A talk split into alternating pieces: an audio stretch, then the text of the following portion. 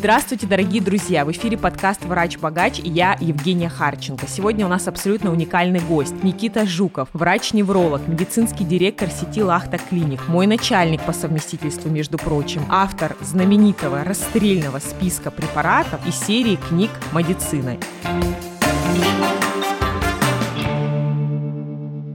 Никита, добро пожаловать. Всем привет. Друзья, традиционно я заранее запустила окошко с вопросами. Сегодня собрала самые интересные и острые вопросы от вас, поэтому мы начинаем. Итак, мы знаем, что Никита врач-невролог, а неврология, скажем так, это одна из самых, к сожалению, мракобесных специальностей в мире медицины. Я всегда с глубоким уважением отношусь к неврологам, потому что им приходится сложнее остальных, потому что именно в неврологии больше всего, как мне кажется, может быть, Никита меня подправит, препаратов без доказательной эффективности, несуществующих диагнозов, океан воинствующих олдскульных профессоров и так далее. Никита, почему неврология и как вообще в целом удалось выжить в ординатуре по специальности такой вот сложной в нашей стране? О да, я полностью согласен, и я сам об этом тоже писал, что неврология, ну, на мой взгляд, даже прям самая такая мракобесная у нас специальность, потому что больше всего фуфломицинов, больше всего вот этой истории, да, что все болезни от нервов и так далее. Поэтому, с одной стороны, сложновато, с другой стороны, наоборот, как раз много почвы, на которой можно вырастить что-то интересное.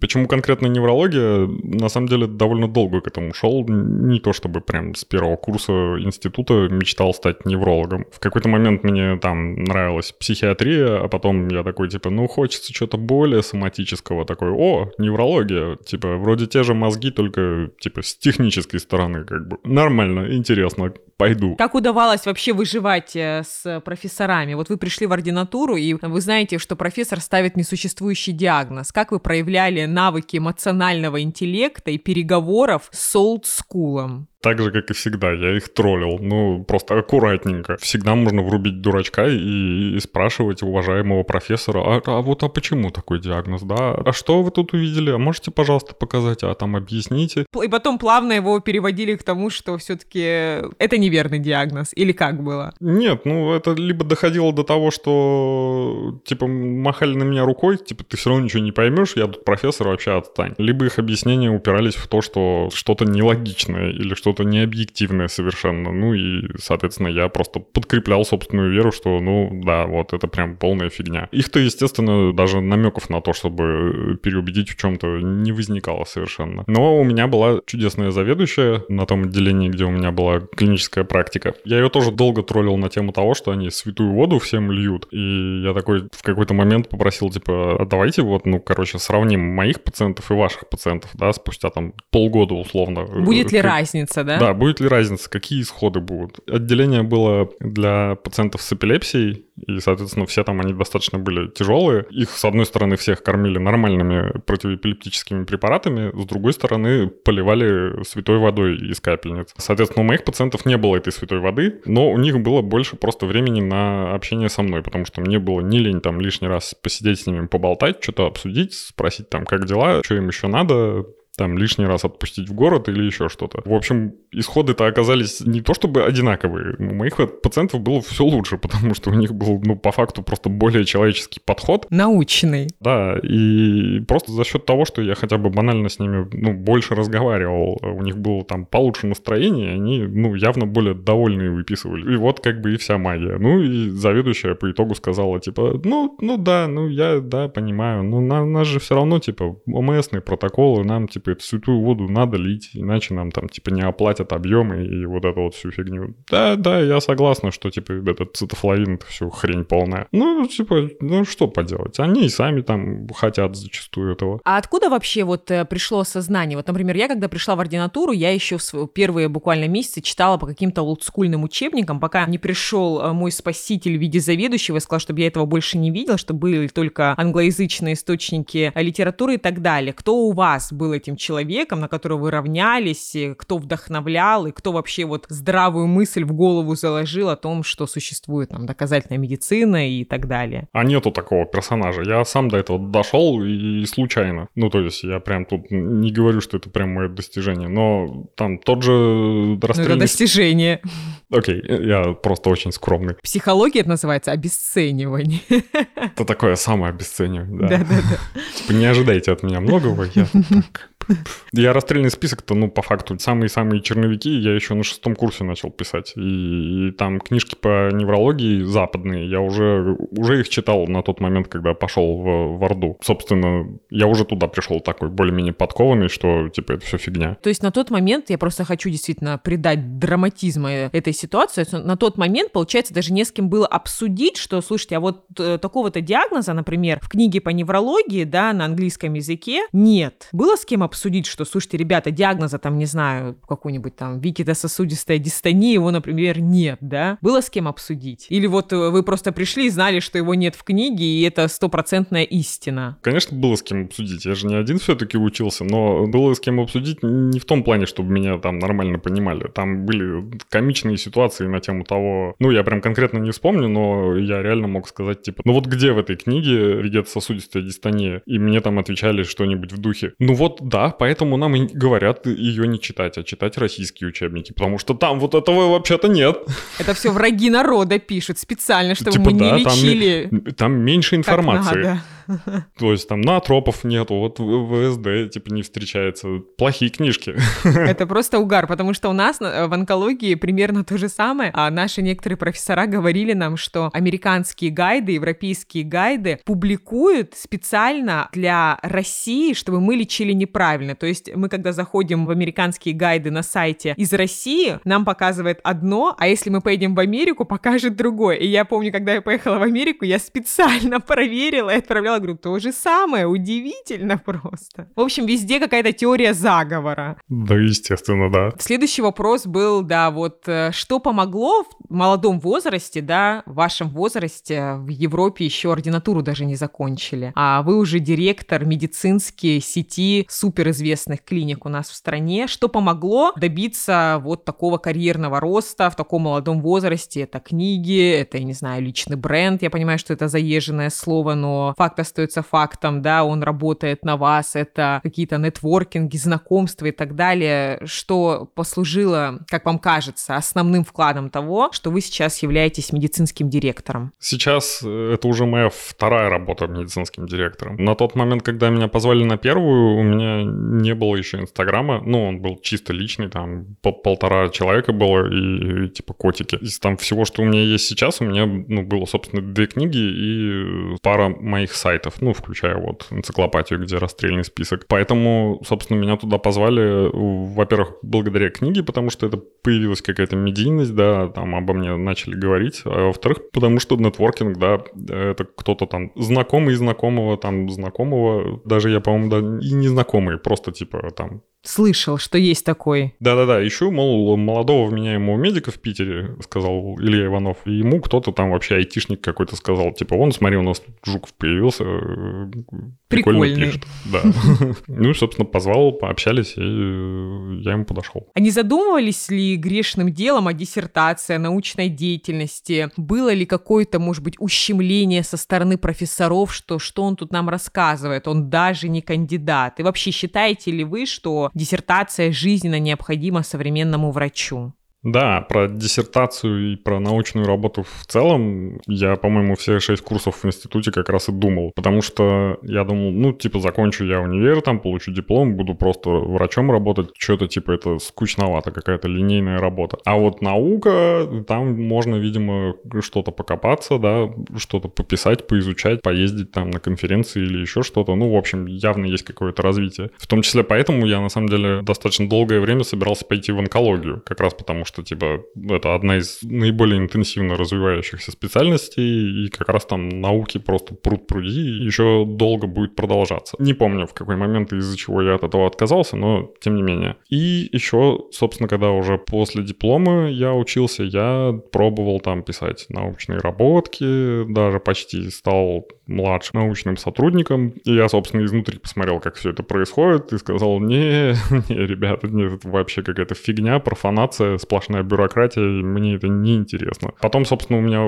вышла уже книга, и я такой... Да я, наверное, лучше я буду врачом с, вот, типа, с книгой, чем врачом с КММ. И до сих пор, в общем, так я об этом и думаю. Бенефитов больше от книги. Да, да. Особенно смотря на людей, которые, ну, вот вокруг там получили КММ. Особенно, когда это, в общем, не хочу никого оскорблять, но в целом, типа, рядовые врачи, которые там в поликлинике могут сидеть со званием КММ, ну, вот что им это дало? Это просто три потерянных года в жизни и сколько там, типа, плюс триста рублей к стоимости приема. Ну, в общем, очень сомнительное занятие, на мой взгляд. Я, если пойду получать КМН, то где-нибудь на пенсии, когда мне скучно станет. И, может быть, к тому моменту у нас что-нибудь поменяется в, вот, в нашем российском научном сообществе. Но ну, сейчас я прям я не готов вообще время на это даже тратить. Друзья, на самом деле очень здорово. Видите, какие у нас разные гости в подкасте. В прошлом подкасте Анна Левадная четко рассказывала нам список того, каким бенефитом вас приведет кандидатская диссертация. У Никиты мнение в корне противоположное, что книга ему принесет больше роста того же карьерного, да, чем нежели могла бы принести диссертация. Выводы делайте сами. Чья позиция вам ближе, пожалуйста, выбирайте. Но я тут хочу прям сделать акцент, что я не говорю про выбор, типа, между книгой или вот КМН. Не, ну я да, поняла, и, да. Типа, если бы не было книги, я бы все равно не пошел в КМН, ну, я бы нашел бы какое-нибудь другое развитие, так или иначе. Ну, то есть вот эта мысль у меня сформировалась еще задолго до того, как, ну, книга там издалась и так далее. Спасибо, ценный комментарий. Поэтому, друзья, выводы за вами. Видите, можно стать успешным врачом и с КМН, и без КМН, поэтому, в общем-то, у всех пути абсолютно уникальные, индивидуальные. У меня родился вопрос, как сейчас балансируете между управлением в клинике и практикой врача-невролога? Я знаю, что вы продолжаете вести консультативный прием, как часто, от того, что сократилось количество консультаций, не скучаете ли, или, наоборот, это привнесло разнообразие в рабочую неделю, что можно быть и управленцем, а можно быть и врачом, и продолжать свою клиническую практику. Я, собственно, с самого универа как привык, что по субботам надо учиться, да, и работать. Я также всю жизнь шестидневку и работаю. А в универе кем работали? Кем я только не работал. На самом деле, большую часть времени копирайтером. Ну, я был серьезным копирайтером, я писал гуманитарные дипломы на заказ. Если что, обращаться можно или уже все?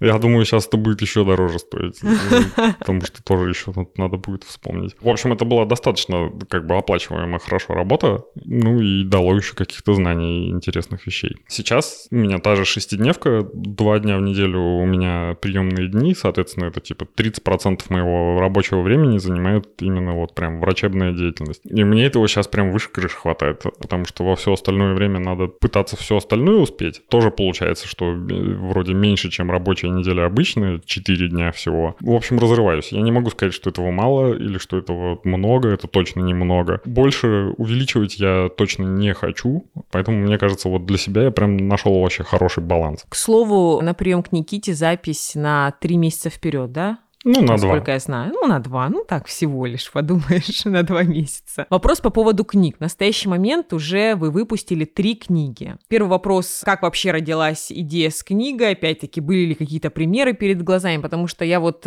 часто общаюсь с молодыми врачами в директе, и всем почему-то вот какой-то нужен пример извне, да, что на кого-то посмотрел и решил бы, я буду так же. А по факту-то очень много ответов на вопросы, какие-то там инспирейшн, инсайты и так далее мы все можем находить внутри себя. Поэтому интересно, откуда вообще появилась идея. И второй вопрос вытекает из первого. Идея издать книгу как таковой вообще в принципе не существовала.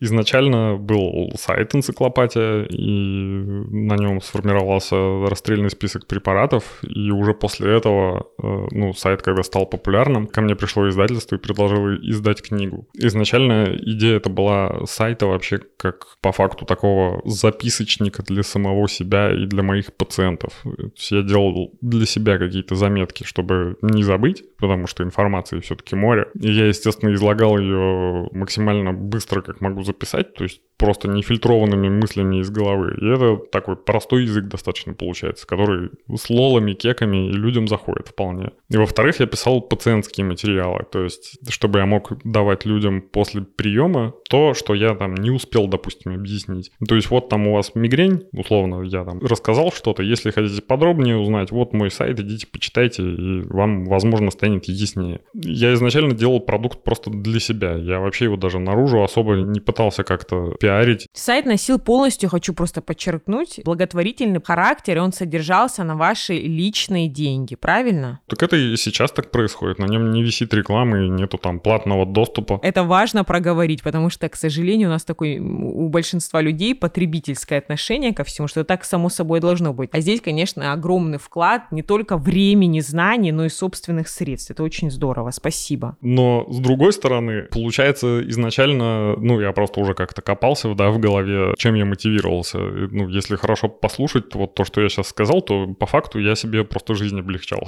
То есть я примерно придумал... Тайм-менеджмент такой, да? Да-да-да, как бы типа себе упростить жизнь, какой бы такой хороший инструмент сделать. Я сначала пользовался всякими сервисами с заметками. Мне они все жутко не нравились. Мне нравилась Википедия. Я в какой-то момент, у меня такой инсайт пришел, типа, а что бы свою Википедию не сделать? Там же типа вроде открытый движок. Посмотрел, оказалось действительно несложно. Я его там что-то на коленке за несколько дней, ну, опубликовал уже в интернете. Я такой, о, класс, личная Википедия. Второй вопрос, который вытекает из первого. Сейчас, если издавать книгу, это может приносить какой-то доход или это больше носит какую-то популяризаторскую цель? Или можно убить двух зайцев и сразу и популяризировать науку, и заодно это будет источником дохода? Все зависит от тиражей. Если вы Дарья Донцова, да, и у вас много маленьких книжек, да, но их много, да, они часто выходят, легко покупаются, быстро читаются, то да, вы запросто можете на этом жить. Но Дарья Донцова одна. Похожих примеров тоже мало. В медицине аналогом, наверное, ну, можно Наталью Зубреву назвать, потому что там тоже рекордные совершенно продажи и переиздания и так далее. И там тоже сто процентов на эти деньги можно жить. Большинство блогеров, которые издали книгу, и там вот у меня в том числе, хотя у меня все время там идут переиздания, переиздания, и типа прилетают проценты, это все равно не то, на что проживешь. Просто один из небольших источников дохода дополнительно может быть. Да, все равно да, приятно. Да. Он, он прям приятный, хороший, но, ну, как бы... Не основной. Я прям акцентирую, что тут речь не, не то, что, типа, хорошо не проживешь. Тут, в принципе, на это, ну, я считаю, не проживешь. Понятно, спасибо. Никита, вы не только врач, руководитель клиники, медицинский директор и популяризатор науки, но и бизнесмен. Как родилась идея с открытием бара по доказательной медицине в центре Санкт-Петербурга? Сразу сделаю ремарку. Было очень комично, когда я вчера запустила окошко с вопросами Никиты. Вообще, в принципе, подписчики очень ждали, что меня постоянно просили Никита Жуков. Никита Жуков всегда был у меня в топе три гостей, которых хотела услышать моя аудитория. Так вот, когда я запустила окошко с вопросами, одна женщина написала: врач и бар? Это не слишком? Я ответила: нет, не слишком. Если в вашем мире врач должен страдать, ходить в желтом халате и не думать ни о чем, кроме кроме медицины, то в нормальном мире у врача могут быть другие интересы. Более того, эти интересы могут быть и монетизированы, и приносить не только удовольствие, но и тот или иной заработок. Так вот вопрос, как родилась идея с баром? Мне кажется, она родилась из ваших знаменитых прямых эфиров вместе с пивом. Я их всегда обожала. Я помню, что они были, по-моему, по субботам. Я их включала, это было всегда так весело. Сидит Никита с пивом и такой: ну чё, поболтаем. И люди там задают вопросы абсолютно любые, на все какие только можно темы. Такое ощущение, как будто бы вы реально в гости позвали. Мы такие сидим за столом, пьем пиво, закусываем сухариками и разговариваем обо всем на свете. Потом я еще увидела, как вы в сторис абсолютно легко, открыто пишете: друзья, я там-то, там-то, приходите в такой-то пив-бар. И абсолютно разные люди приходили, вы общались, выкладывали сторис. Меня действительно прям воодушевляла такая открытость. В общем, я далеко ушла от своего вопроса, я к нему опять возвращаюсь. Как родилась идея с баром и вообще какие сейчас мероприятия там проходят, какая концепция и так далее. Расскажите, пожалуйста, о своем детище. Родилась идея уже три года как. Полностью поддерживаю эту историю, да, что врач не обязательно должен быть вот, ну, такой монашкой, да, которая ходит, думает только про медицину и, и типа все. Нет, я всегда разделял эту историю. Я вот врач и в халате, это когда я в клинике, в кабинете с пациентами. Когда я выхожу на улицу, нет, все, я не врач. Вот на мне нет халата, у меня есть типа остальная жизнь, я тоже человек, и ничто человеческое мне не чуждо. И коли уж у нас тут не шариат и алкоголь разрешен, то это же абсолютно легально. И там открывать бар — это легально, это не какие-то опийные курильни.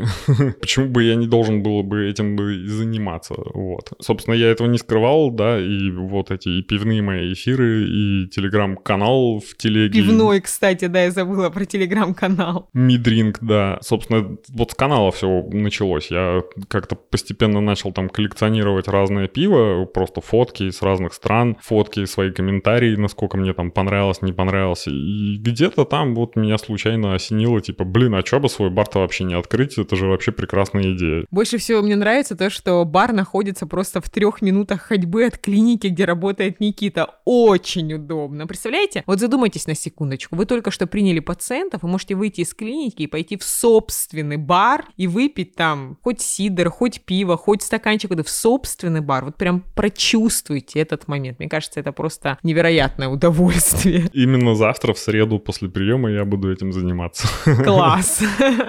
Потом дальше, собственно, два года с небольшим я размышлял про то, как бы открыть-то свой бар, потому что это бизнес для меня неизвестный совершенно. Я общался с умными людьми различными, там, в том числе рестораторами, но в Питере с этим большой проблемы-то нет. У нас тут на каждом углу бары, все время что-нибудь открывается, и, в общем... Один на другой похож. Да, полезной инфы много собрал, достаточно, чтобы все-таки собраться силами и типа, ну все, надо открываться. И где-то еще заодно упала мысль, что а что открывать просто бар? Можно же там, ну вот совместить мою эту историю про популяризаторство и, соответственно, запихать туда немножко науки. Ну, во-первых, условно собственные выступления, во-вторых, там куча знакомых уже есть, кого тоже можно позвать, что-то рассказывать, и вообще это вот все так масштабировать. Я такой типа... О, да, по-моему, таких баров-то и нету в Питере. Как минимум в Питере. Все, я прям схватился за эту идею, понял, что точно надо прям пилить. И вот, собственно, да, открыл двадцать пятого августа это было. Наши поздравления. То есть сейчас, получается, вы приглашаете спикеров, люди вечером приходят выпить пиво, как угодно провести время в баре, и заодно еще и послушать какую-то лекцию от популяризатора науки. Правильно я поняла? Да, именно так. Причем даже уже так органически сложилось, что это, ну, все-таки не прям лекция, да, а это больше какие-то какие-то прям такие... Стендапы. Стендапы, да, достаточно веселые и на самые разные тематики. Ну вот, например, у нас уже два кинолога было. Классно. Да, был недавно... Онколог у вас же был. Да, Анна Архицкая, она у нас уже трижды, она у нас уже стендапила.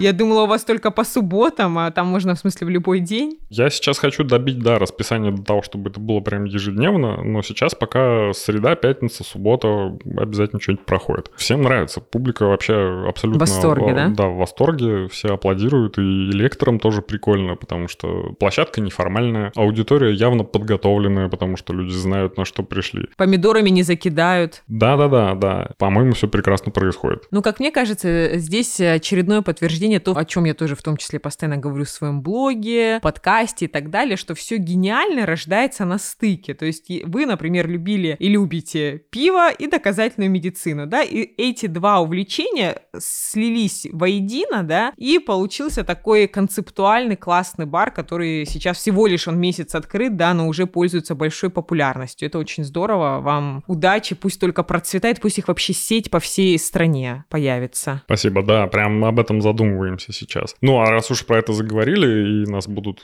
слушать различные люди, то не стесняйтесь, присылайте свои тезисы, приходите к нам выступать.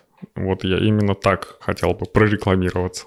Супер. Я с удовольствием сама приду в ближайшее время в бар поздравить с открытием и выпить бокальчик пива. Надеюсь, это переживет та женщина-хейтер, которая написала, что это чересчур. Следующий вопрос. Ну, вообще, в целом, вот мы сейчас поговорили про такой ваш проект, да, есть мысли масштабировать сеть баров. Может быть, еще какие-то есть идеи, проекты, или пока что решили бросить всю свою энергию на развитие тех направлений, которые сейчас функционирует? Идей, на самом деле, бесконечно, потому что куда ни посмотришь, все можно прикрутить к научно обоснованному методу. Я про это как-то писал даже в блоге, что... А вы знаете, типа, что есть не только evidence-based medicine, но есть и психология, и, типа, учительское... Как это обозвать-то? Не образование, ну, типа, учительская практика какая-то, да? И, в общем, практически все есть вот evidence-based. И, и у нас про это толком никто не знает, и, в общем, куда ни плюнь, можно взять да заниматься. Там доказательный фитнес открыть, доказательные продукты, еще какие-нибудь истории. Ну, Никита, на самом деле, вы вот пример, честно скажу, вы пример того, что за что бы вы ни взялись, вы настолько выстроили доверие своей аудитории, что за что бы вы ни взялись,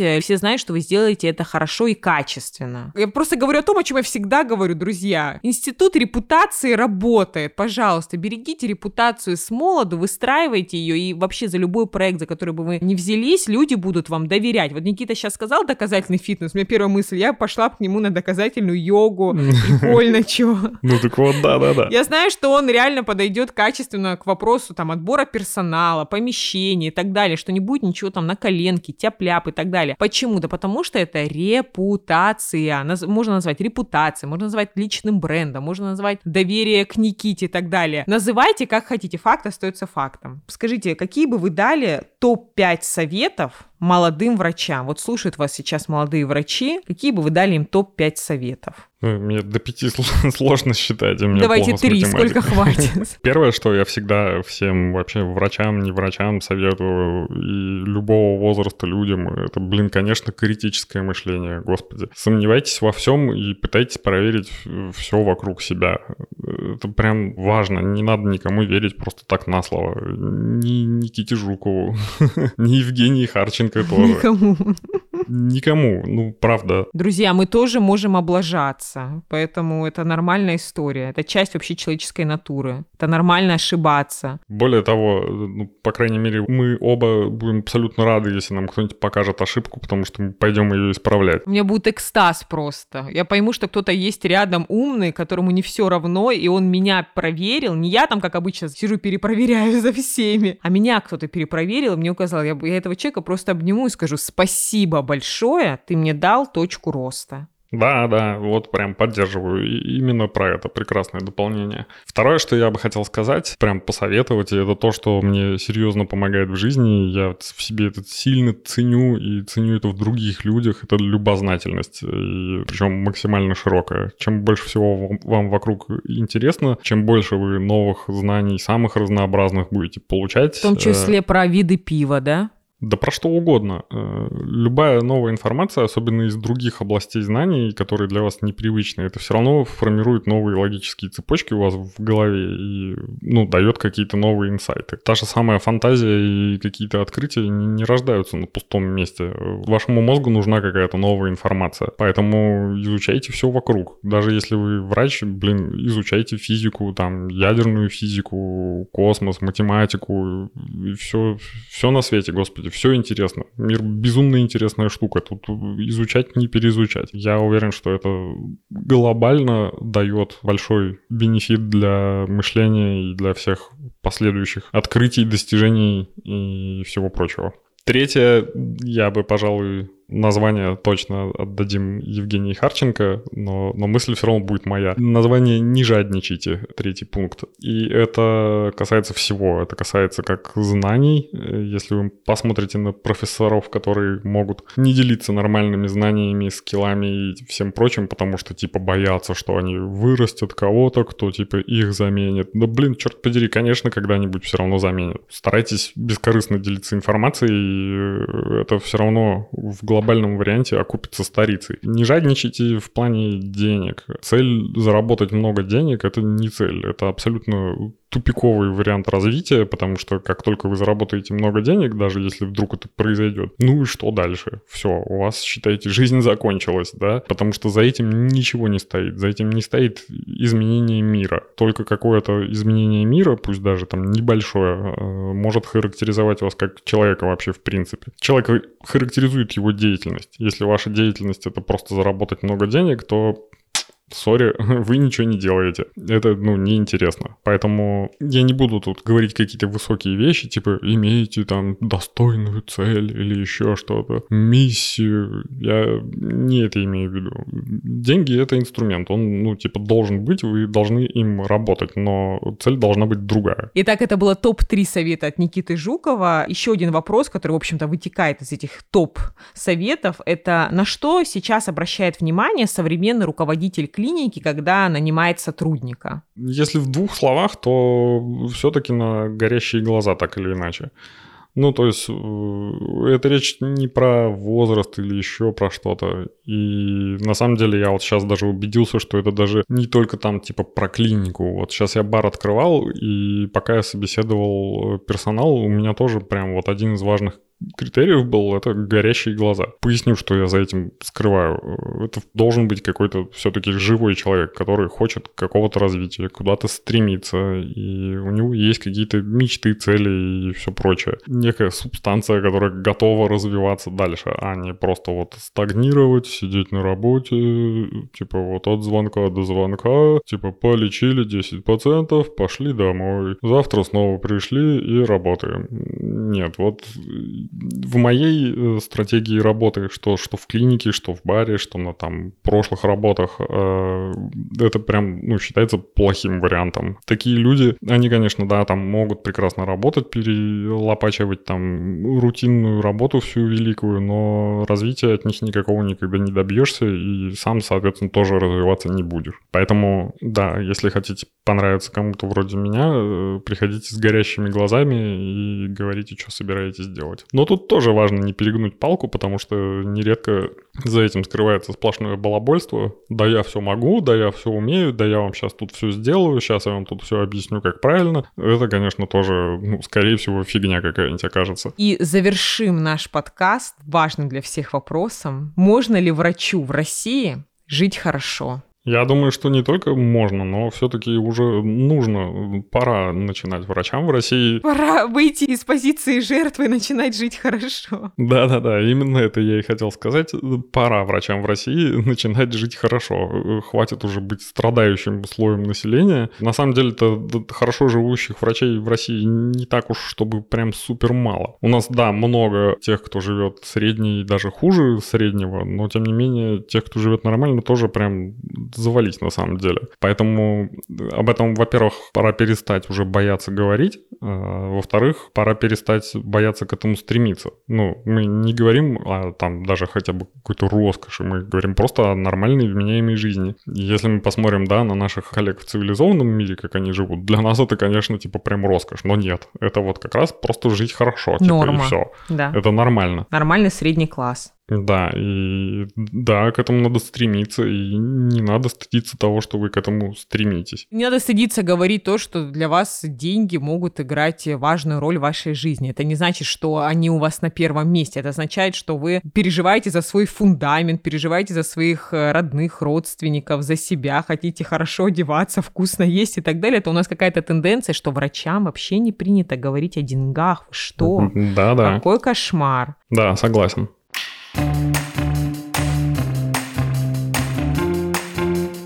Итак, друзья, сегодня у нас был в эфире подкаст «Врач-богач». У нас в гостях был Никита Жуков. Мы подняли очень важные и острые темы. Мне кажется, подкаст должен быть крайне полезен для тех, кто в том числе находится на перепутье, для тех, кто уверен, что медицина – это профессия на всю жизнь, ничем альтернативным заниматься не нужно. Сегодня Никита нам показал, что можно быть абсолютно успешным врачом и при этом реализоваться и в других сферах. Большое спасибо, Никита, что пришли. Спасибо, что позвали и что послушали. Всем пока.